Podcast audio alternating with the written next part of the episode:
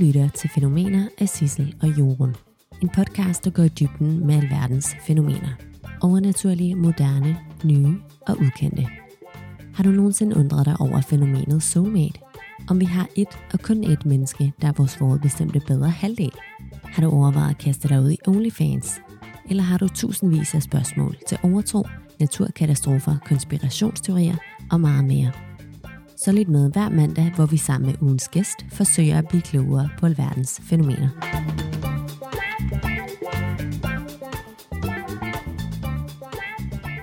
Velkommen til ugens afsnit af Fænomener. Mit navn er Sissel. Mit navn er Jorun. I dag der skal vi tale om fænomenet fødselsangst. Jorun, vil du starte med at fortælle lidt om, hvilket fænomen dagens emne er? Ja, fødselsangst synes jeg faktisk er et lidt svært fænomen at karakterisere, fordi at det lidt på en og samme tid er et ukendt fænomen, men samtidig er det et almindeligt og udbredt fænomen. Med ukendt mener jeg, at, at fødselsangst er øh, tabubelagt og noget, man ofte holder for sig selv. Samtidig så er det dog et almindeligt fænomen i den forstand, at der er mange, der oplever det. Og så får jeg også lyst til at sige, at det faktisk er et lidt kønnet fænomen, fordi det oftest kun optræder i sammenhæng med gravide eller fødende kvinder, selvom mænd selvfølgelig også kan have psykiske men, som følge af en traumatiserende fødsel. Alright. Og i relation til dagens fænomen, så har jeg tre spørgsmål til dig. Hvad tror du, man får fødselsangst af? Jeg tror, at det kan være øh, flere forskellige ting. Jeg forestiller mig, at det kan være både som førstegangsfødende, det kan være som følge af en traumatisk fødsel. Øhm, ja. ja. Hvis du nu selv skulle have børn, tænker du så, at du ville være bange for at føde? Ja, det tror jeg. Jeg mm. tror, jeg er typen, der virkelig vil køre det op i mit hoved. Og sådan den der alien-følelse, at jeg har ikke ja. kontrol over mig selv. Tror du så, at mænd kan få fødselsangst? Nu er du lidt inde på det før. Jeg ved ikke, om fødselsangst er det rigtige ord, men, men ja, det tror jeg. Mm. Og i dagens afsnit, så vil vi jo netop tale om, hvorfor det er, fødselsangst er problematisk, og hvordan man håndterer det. For at få et nærmere indblik i fødselsangst, så har vi faktisk en gæst med, der har erfaring med det fænomen. Og øh, det er faktisk din søster, Jorden. Mm-hmm. Mm, Elinborg Ellingsgaard. Og hun lider af fødselsangst som følge af en traumatisk fødsel. Og øhm, så skal vi senere i afsnittet også tale med Anne Sul Christensen, og hun er psykolog og tilbyder psykologbehandling til blandt andet fødselsangst og PTSD efter en traumatisk fødsel.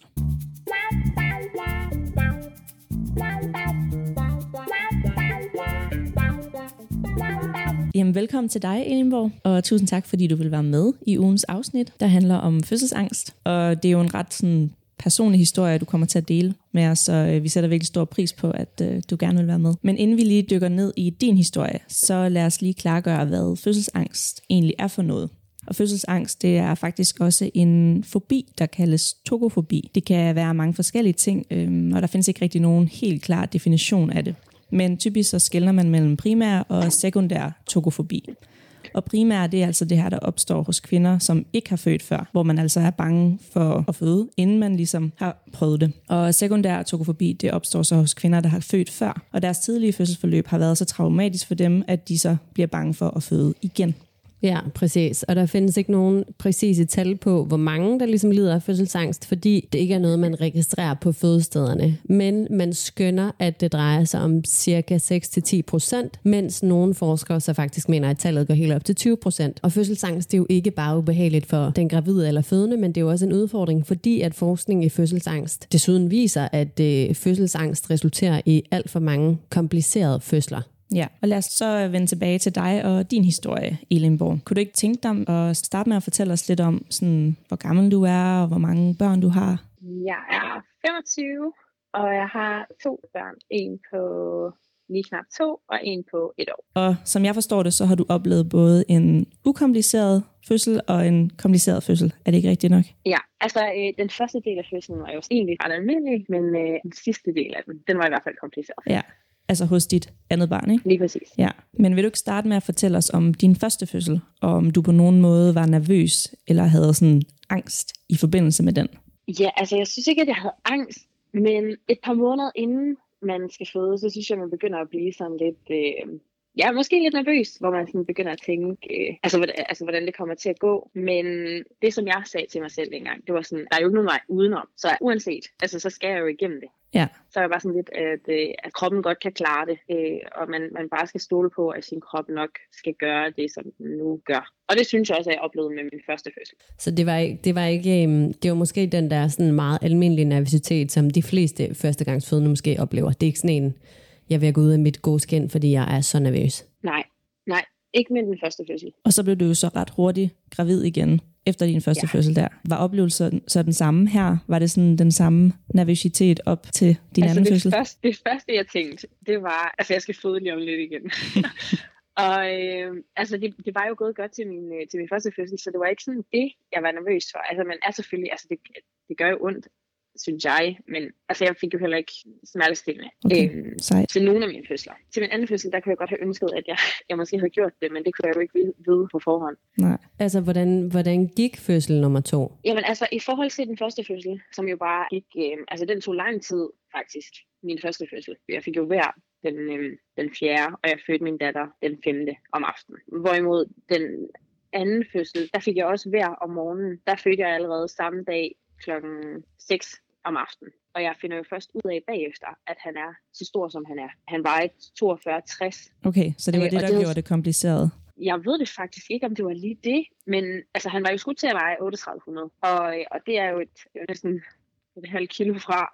Øh, men altså det, der gjorde fødslen kompliceret, det var jo, at han øh, sad fast med sin skulder. Jeg tror, det hedder skulderdysplasi. Altså det skete meget hurtigt. Altså lige da han var ved at blive født, det var, at der er, øh, det hedder turtle sign. Det er sådan, hvor baby kommer ud, men så går det ligesom ind igen. Og det kan jeg huske, at det var sådan lige omkring klokken 6, at det her det sker. Altså det er lige da han er ved at komme ud. Og øh, han, altså han er født øh, 6 minutter over 6 eller sådan noget. Så det, der sker, det er, at altså, de lægger mærke til det her, og der er der jo stadigvæk kun den ene jordmor, måske en mere. Det var sådan lidt, øh, det skete meget hurtigt, fordi at øh, da hun opdager det her, og den anden jordmor ligesom kommer ind, der prøver de et par manøvrer, altså sådan nogle skruemanøvrer, hvor de prøver at få babyen ud. Og så lige pludselig, så bliver min kæreste bedt om at hive snoren. Den røde snor. Jeg tror, de tilkalder noget personale, som bare okay. står klar til at altså, komme ind. Og så vælter det jo også bare ind med, ja, alle mulige. Der kommer både læger, som er klar til at lave øh, ja, lungeredning, og så kommer der også en, øh, en anden jordmor. Jeg ved ikke, om, om hun er overlæge, eller, eller hvad hun var, men øh, der kommer en anden jordmor til. Og mens alle dem her, de vælter ind, der står jeg jo på alle fire,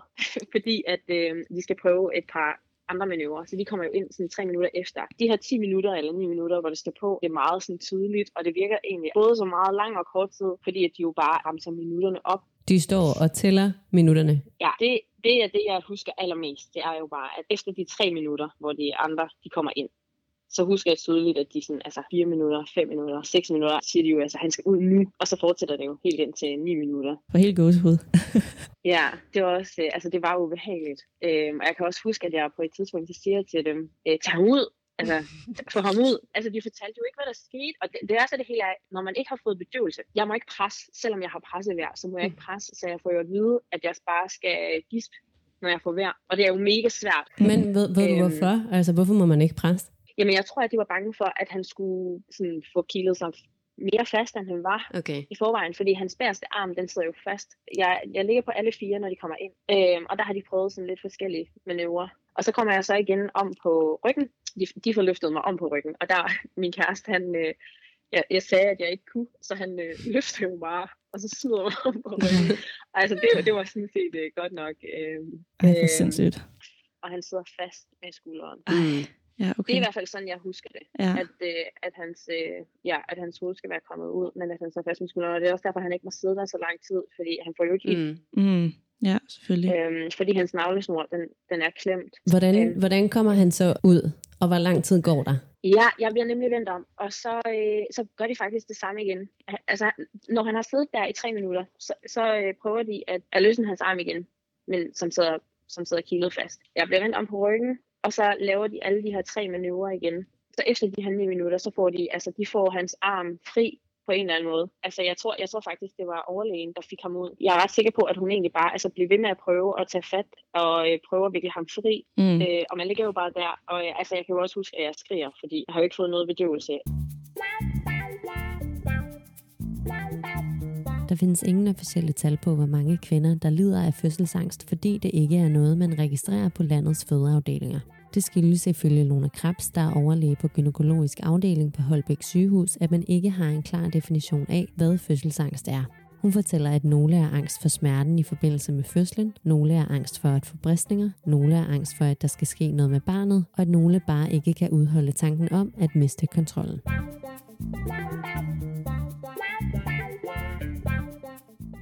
Men så kommer han ud, og hvad, hvad sker der så? Jamen altså, han kommer ud på maven, og jeg kan også huske, at jeg spørger med det samme, om han er okay. Fordi altså, han er jo livløs. Altså han er i live, men han er livløs. Øh, så han bliver, altså neglesnoren, den bliver klippet meget hurtigt, og så kommer han hen til dem, der står ligesom ved siden af, de læger, der står derovre. Og så kommer han over på bordet, hvor de altså, laver hjertelungeredning på ham. Det, det tager også et godt stykke tid, og min kæreste, han står sådan lidt og skærmer for mig.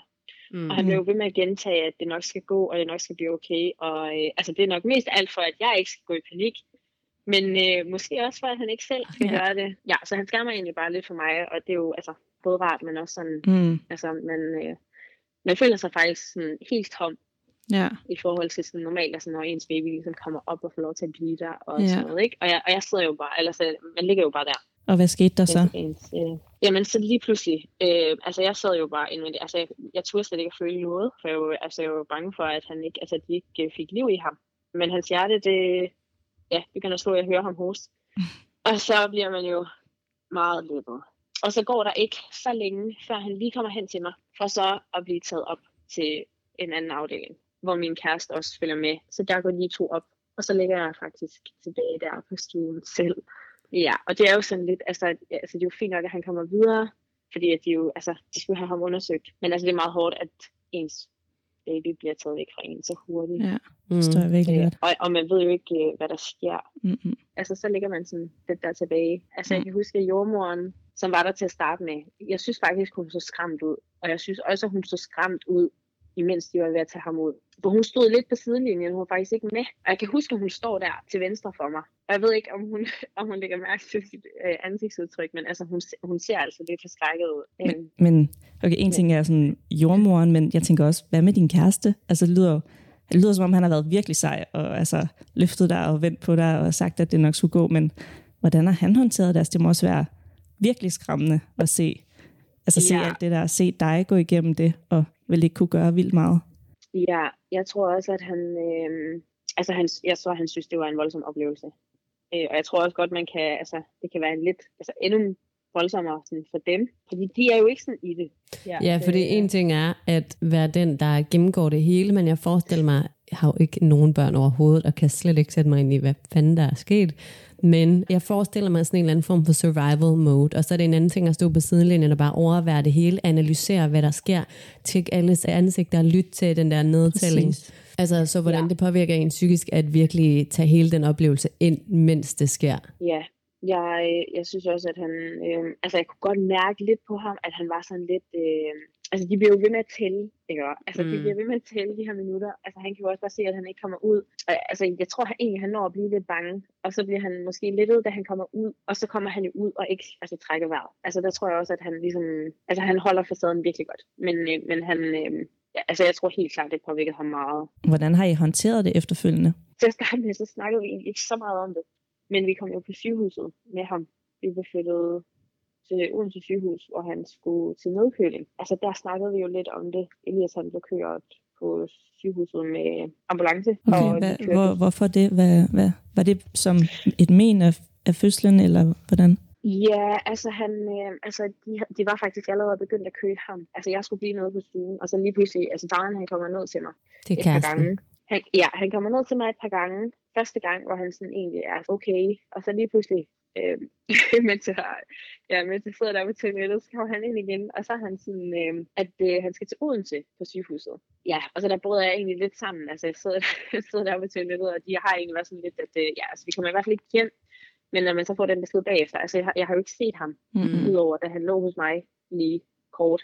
Men altså, han skal i hvert fald på sygehuset, og det skal han, fordi at han ikke, øh, altså han har, han har lidt svært ved at trække vejret, og de har lavet, øh, de har sådan en skala på babyer, når de bliver født, altså, hvor, der, hvor der ligesom er nogle ting, de skal have, altså reflekser og sådan lidt, og de synes ikke, at han har, øh, altså at han skruer nok på den skala. Så øh, det er ligesom for at være på den sikre side, altså når de ligger til det her nedkøling, der måler de faktisk også en hel masse altså hjerneaktivitet, og de ligger tilkoblet sådan en maskine, hvor de, mm. hvor de ser alt muligt. Og hvor længe lå han så der, og skulle du blive på det andet hospital? Nej, altså, ja, altså vi kom til Odense, og der blev vi. Okay, I, så du kunne ligesom godt komme med? Ja, Ja. ja vi kom begge med. Mm. Ja, på grund af corona og sådan noget, så må man ikke sådan rigtig have så meget Mm. pårørende og sådan lidt. Mm. Så jeg, øh, så skal, jeg skulle jo væk fra min øh, lille pige, faktisk. Nå. Ja, og det var sådan lidt, øh, ja, det var også ret hårdt, mm. øh, fordi at vi jo aldrig sådan rigtig havde været væk fra hinanden. Mm.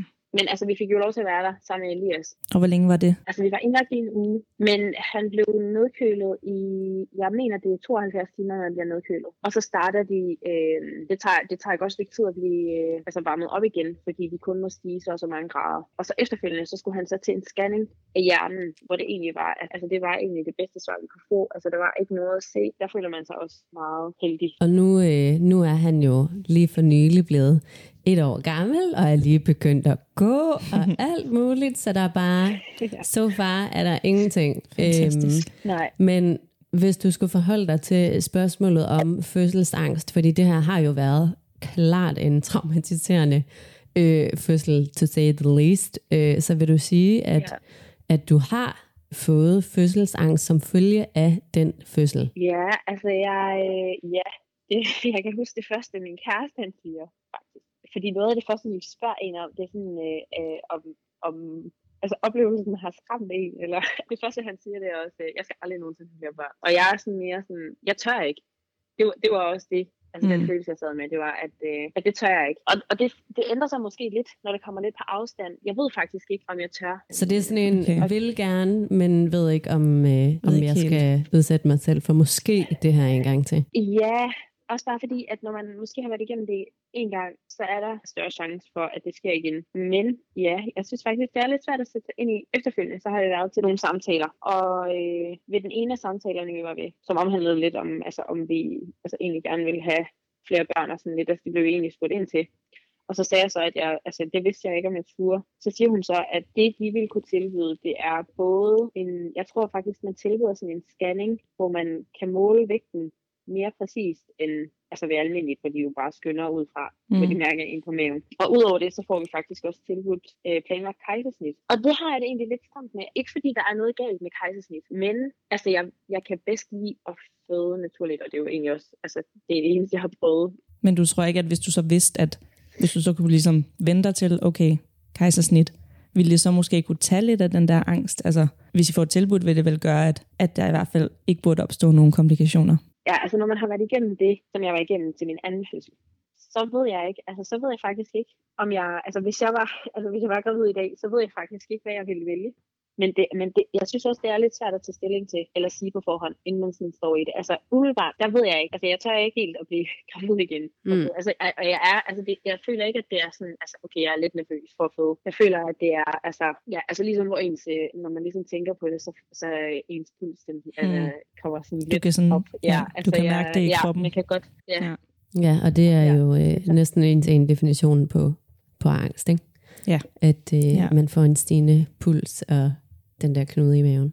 Men heldigvis skal Ja. vi jo senere i afsnittet tale med en øh, ekspert på det her område, som måske kan Mhm. give noget stof til eftertanke. Ja, jamen tusind tak, fordi du ville dele din historie med os i dag, Ellenborg. Men lige her til sidst, inden vi siger farvel og tak, så øh, vil vi bare høre, om du har et godt råd, hvis der sidder nogen og måske har oplevet noget, der minder om din fødsel, eller nogen, der døjer med fødselsangst. Ja, men altså jeg synes jo, at altså, hvis der er nogen, der skal være, eller hvis der er nogen, der er bange eller nervøse for sin første fødsel. Altså det synes jeg også, selvom jeg har oplevet det, jeg har oplevet, så synes jeg også, at det med, at man skal stole på sin krop, og at den ligesom gør det, den skal gøre. Altså det var faktisk det, jeg gik med dengang. At, øh, altså, at kroppen den har styr på det. Altså det er lidt noget, man ikke selv styrer sin fødsel. Ja, bare lidt hviler med det, der skal til at ske.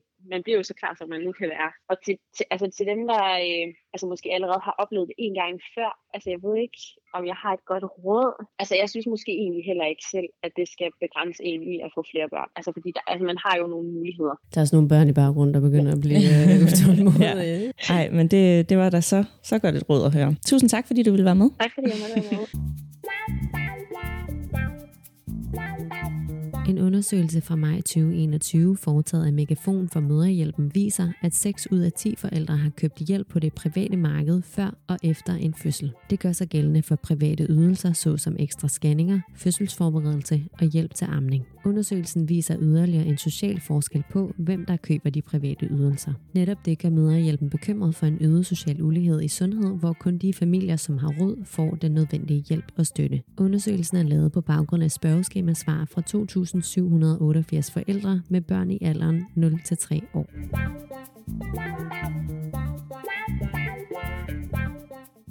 I dagens afsnit, der har vi endnu en gæst med, og det er nemlig dig, Anne Sule Christensen. Vil du ikke lige starte med at introducere dig selv og fortælle lidt om, hvad du laver til daglig? Jeg øh, er psykolog, og jeg har klinik øh, i Herning, hvor jeg sådan mest øh, hjælper kvinder, mødre, med forskellige sådan fødsels- og barselsrelaterede psykiske vanskeligheder. Og øhm, at lide af fødselsangst, det kan jo være meget pinfuldt og også tabubelagt for den gravide. Hvorfor er det, det er så vigtigt at i talsætte fødselsangst? Jamen først og fremmest, så er det jo fordi, at hvis man begynder at tale om det, så kan man få noget hjælp til og ikke skulle fortsætte med at have fødselsangst. Det er jo en slags enkeltfobi, fødselsangst. Altså det med, at der er én ting, man er angst for. Ja, sådan i rundt regnet. Men fordi det er sådan en slags angst, så er det noget, der kan behandles. Det er noget, man kan få gjort noget ved. Men det mest almindelige, når man er angst, øh, er jo sådan set at prøve at undgå alt, der har med det at gøre. Og derfor er der heller ikke mange, der taler om det, når de når de har angst. Det er jo ikke sådan, man går og fortæller andre om ens fobier. Eller når vi bliver angst, så prøver vi på at undgå det, der er farligt. Og det kan jo både være fødsler, men mm. det kan også være den følelse, vi får, når vi tænker på fødsler.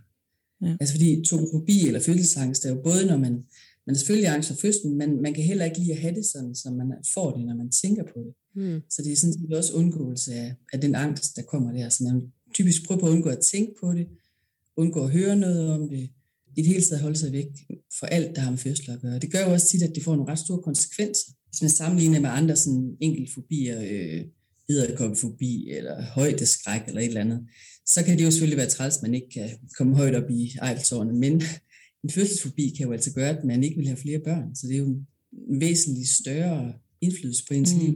Det der med, at man overhovedet ikke vil have børn, måske, at man slet ikke tør at gå i gang med det. Min øh, søster, som vi snakkede med tidligere, hun, øh, hun forklarer netop, at hun vil faktisk gerne have børn, men øh, hun er meget i tvivl om, hvad hun skal gøre, hvordan hun skal gå til det, hvis hun så faktisk bliver gravid, fordi det var en så traumatisk oplevelse tidligere.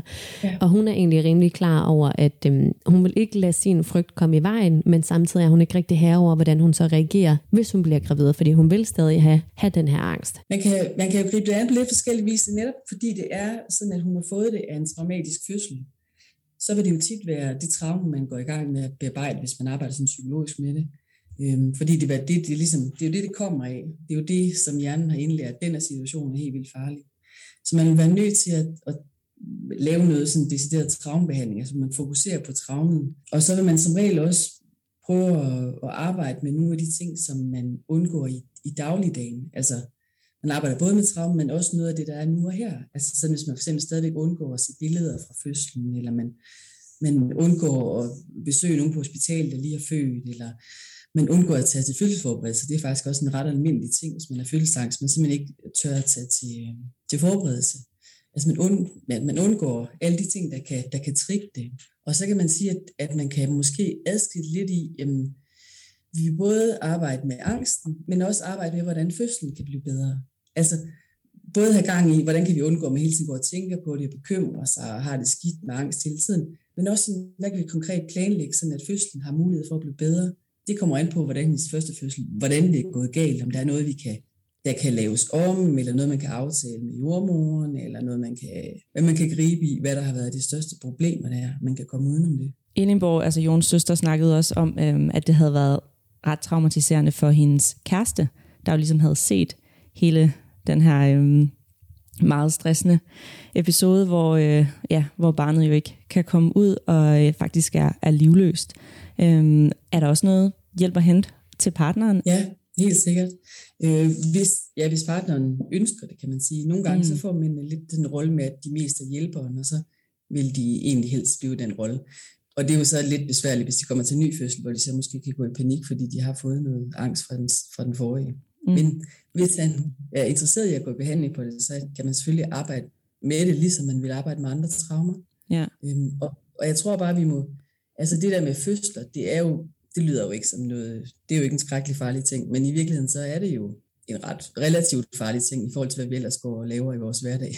ja. Og det er også en nem ting at blive bange for, fordi det sådan evolutionært set har jo været, det har jo været farligt. Så jeg tænker, det er en ret naturlig ting at blive, blive angst for. Der har jo også været nogle undersøgelser, man kiggede på mænd, og sådan, at man også kunne godt have fødselsangst som mænd, selvom man ikke havde med til fødsel før. Okay. Altså sådan have sådan en primær fødselsangst, selvom man var mand.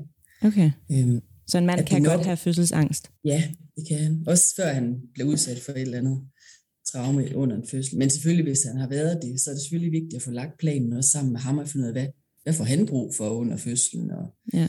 Hvad har han brug for forberedelser, hvad har han brug for af, af plan A, B og C og stopknapper, altså sådan, Mm. for at han kan være i det. Er det, er det ekstra tabubelagt hos mænd måske? Altså jeg kan tænke, der er jo altid mest fokus på kvinden. Men kan Ja. man sige, at der er et ekstra tabu omkring det hos mænd? Jamen, det er der nok i virkeligheden med de fleste psykiske lidelser, Ja. at, øh, at der er større tabu for mænd. Og så lige det der med altså fødsler og graviditet og sådan noget, der er det jo ligesom kvinden, der har hovedrollen. Men han er jo super nødvendig at have der. Mm. Også hvis kvinden skal have netop en tryg fødsel, og hun kan og hun ved, at alting er okay, og nogen har hendes ryg, at han så ikke sidder med panik i øjnene, det er sådan set ret øh, vigtigt. Hvis du skulle prøve at sætte nogle ord på, hvad der ligesom gør forskellen på, at en fødsel bliver øh, positiv og udviklende, eller modsat, at den bliver traumatiserende. Hvad, hvad tror du er, er nogle vigtige faktorer, når det kommer til det? Altså nogle af, nogle af faktorerne er sådan helt konkrete. Altså har der været en trussel, sådan at der har været en trussel om, at der var nogen, der skulle dø? Har der været sådan, at der var, øh, der var nødt til at lave et kejsnit, for ellers så faldt øh, barnets hjerterate for hurtigt, eller har der været sådan, at man var nødt til hurtigt at tage barnet, fordi moren, der var noget med moren, som gjorde, at man hurtigt skulle have, have barnet født? Altså svangerskabsforgiftning eller sådan noget. Har der været noget, som faktisk sådan var? Det giver altså en ret større, meget større risiko for at få for forfølgelsesangst også de tilfælde, hvor, man har, hvor det har været en død fødsel, altså hvor barnet har været død før fødslen, det, det er altså også ret stor risiko for at give fødselsangst, fordi det jo er mere traumatiserende og mere tragisk. Men der kan også være, altså, det kan også være oplevelsen af det, altså det, at man har været i stærke smerter, og ofte gennem, gennem lang tid, og man jo aldrig har oplevet noget som helst, der lignede det. Og så også, hvis man ikke har følt sig øh, mødt eller støttet, så man måske endda har følt sig lidt ydmyget, eller eller vristet af, eller at man var til besvær, hvis man nu gav udtryk for, hvordan man havde det, så er det også noget, der øger risikoen for, for et traume, og for en, i hele tiden en, en ubehagelig fødsel. Man skal altid arbejde på at få de bedst mulige fødsler, med mest mulig støtte, men der er en ret stor, altså hvis man ser på sådan almindelige studier af kvinder, der er født, så er det måske cirka en tredjedel, der har haft en, en ubehagelig fødsel. Altså hvis de sådan skal fortælle om det lige efter, så, Mm. så vil en tredjedel sige, at de har haft en, en traum, traumatisk fødsel. Det er jo ikke sådan, at de alle sammen får fødselsangst, eller, eller alle sammen får PTSD, men, men det er alligevel det er en ret stor risiko. Det er en stor ting, og det er, en svært, det er svært at føde. Altså, det kan være svært at føde. Gennem de seneste år har medierne rapporteret om dårlige vilkår på fødeafdelingerne landet over. Det har resulteret i et borgerforslag med titlen Bedre Fødsler, forslag om indførelse af rettigheder til fødende, som har fået over 50.000 støtter. Borgerforslaget efterspørger, at der afsættes tilstrækkelig tid og ressourcer til at yde omsorg og støtte til de fødende.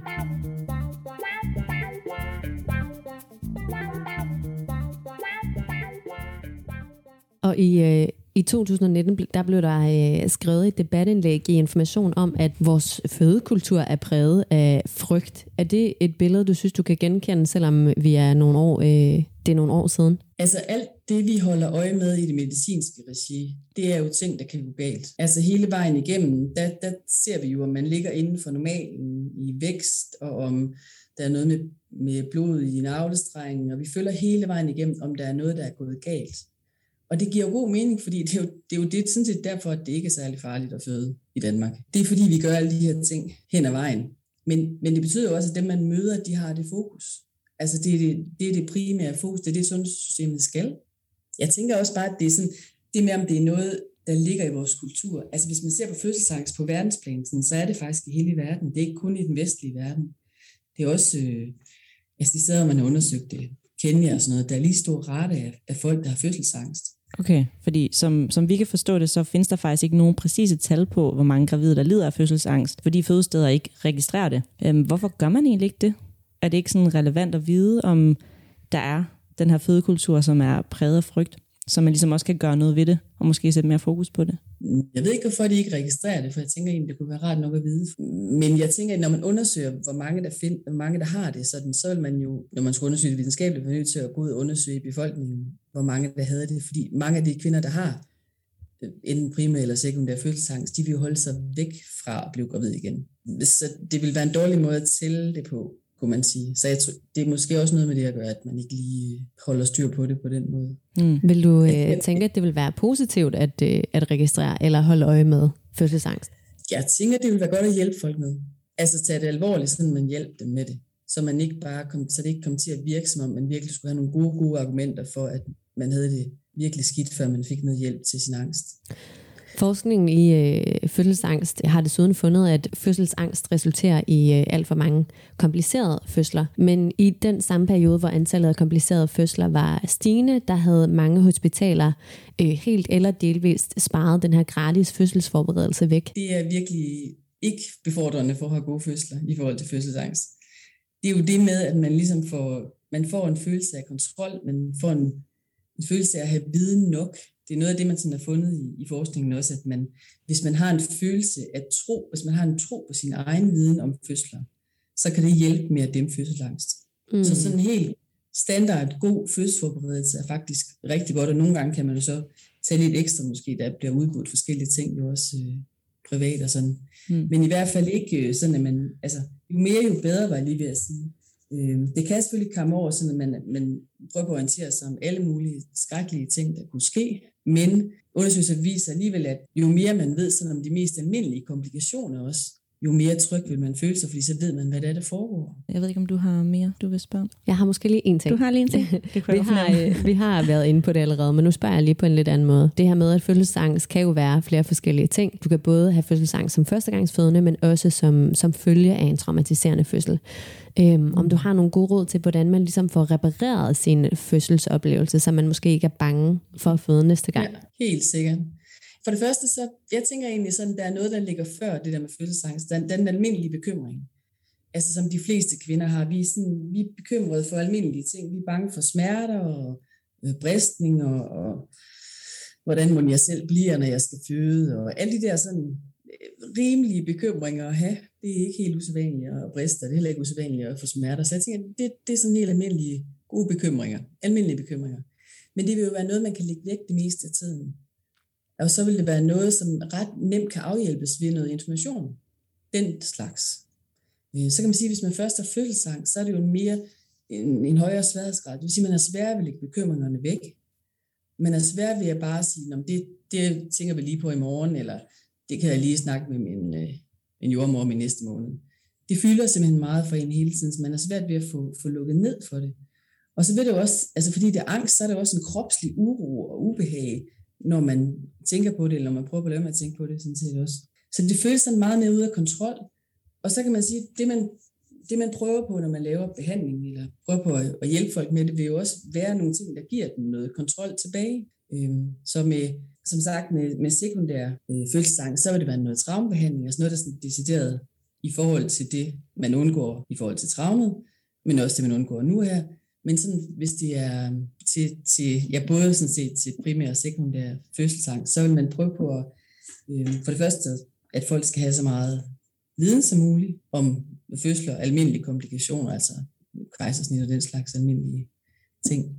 Og at man også får øh, sørget for at støtte ordentligt op til fødslen. Altså sådan, at der er nogen med, øh, hvis det er, at partneren er også øh, angst, at man så måske har en anden stabil person med.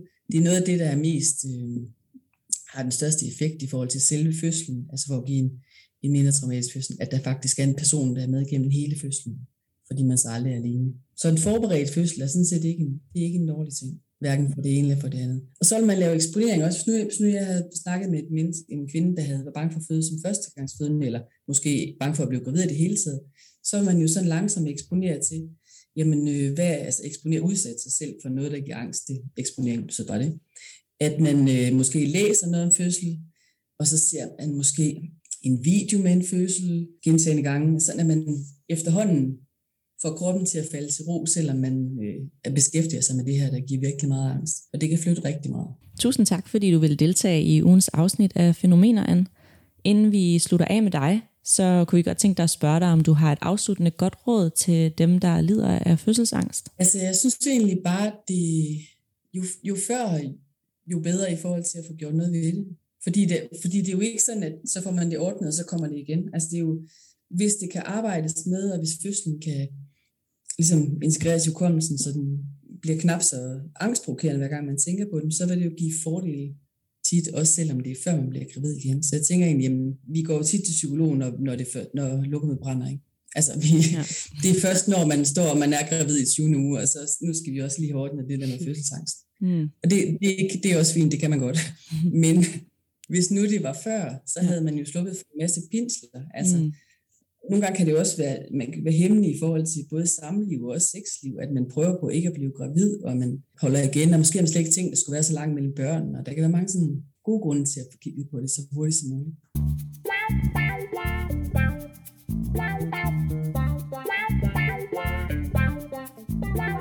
Det var ugens afsnit af Fænomener. Hvad siger du til det, Jon? Synes du, at vi er blevet klogere? Absolut. Der er, jo, øh, altså, der er jo meget, man lærer af at tale med en, der både en, der har erfaring med fødselsangst selv, og en, der har erfaring med, hvad skal man sige, at behandle det. Ja. Øhm, og så tror jeg bare det der med, at det måske er lidt mere udbredt, end man lige sådan går rundt og tror. Og så synes jeg, at, øh, at Elinborg havde, altså jeg synes, det var ret, det var jo en vild historie, og hun fortalte den bare så roligt. Ja, så køligt. Altså sådan, når man lige overvejer det der scenarie, ej.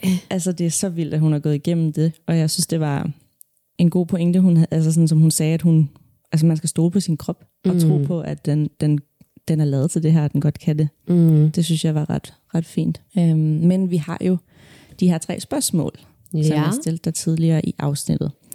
Er du klar på lige at svare på dem igen? Ja. Hvad tror du, man får fødselsangst af? Øhm, jamen, jeg tror måske, at øh, svaret er det samme. Vi snakkede også med Ansul om det her med, at det kan være, hedder det primær øh, fødselsangst og sekundær. Ja. Så du kan ligesom godt være førstegangsfødende, øh, men det kan også være som følge af den her traumatiske fødsel. Og hvis du så selv skulle have børn, vil du så være bange for at føde? Ja, stadigvæk. stadigvæk. mm, ja, det tror jeg. Øh, jeg vil måske være lidt mere tryg i tanken om, at Anne hun sidder derude. så ja. kan hun lige øh, øh, hjælpe mig lidt på vej. Men ja, det vil jeg altså. Ja. Tror du, at mænd kan få fødselsangst? Jamen, det ved jeg jo nu, at de godt kan. Mm. Øh, tidligere var jeg lidt i tvivl om, det var decideret fødselsangst, men øh, det vil gerne jo forklare, at det, det kan man altså godt. Dette var ugens afsnit af Fænomener. Programmet var tilrettelagt og redigeret af Johan Ellingsgaard og mig selv, Sissel Elkær Nielsen. Hvis du kunne lide ugens afsnit, så husk at abonnere på Fænomener på din foretrukne streamingtjeneste. Så sikrer du, at du ikke går glip af næste afsnit. Du kan også finde os på Instagram under Fænomener Podcast, hvor du kommer med bag om kulissen. Vi lyttes ved.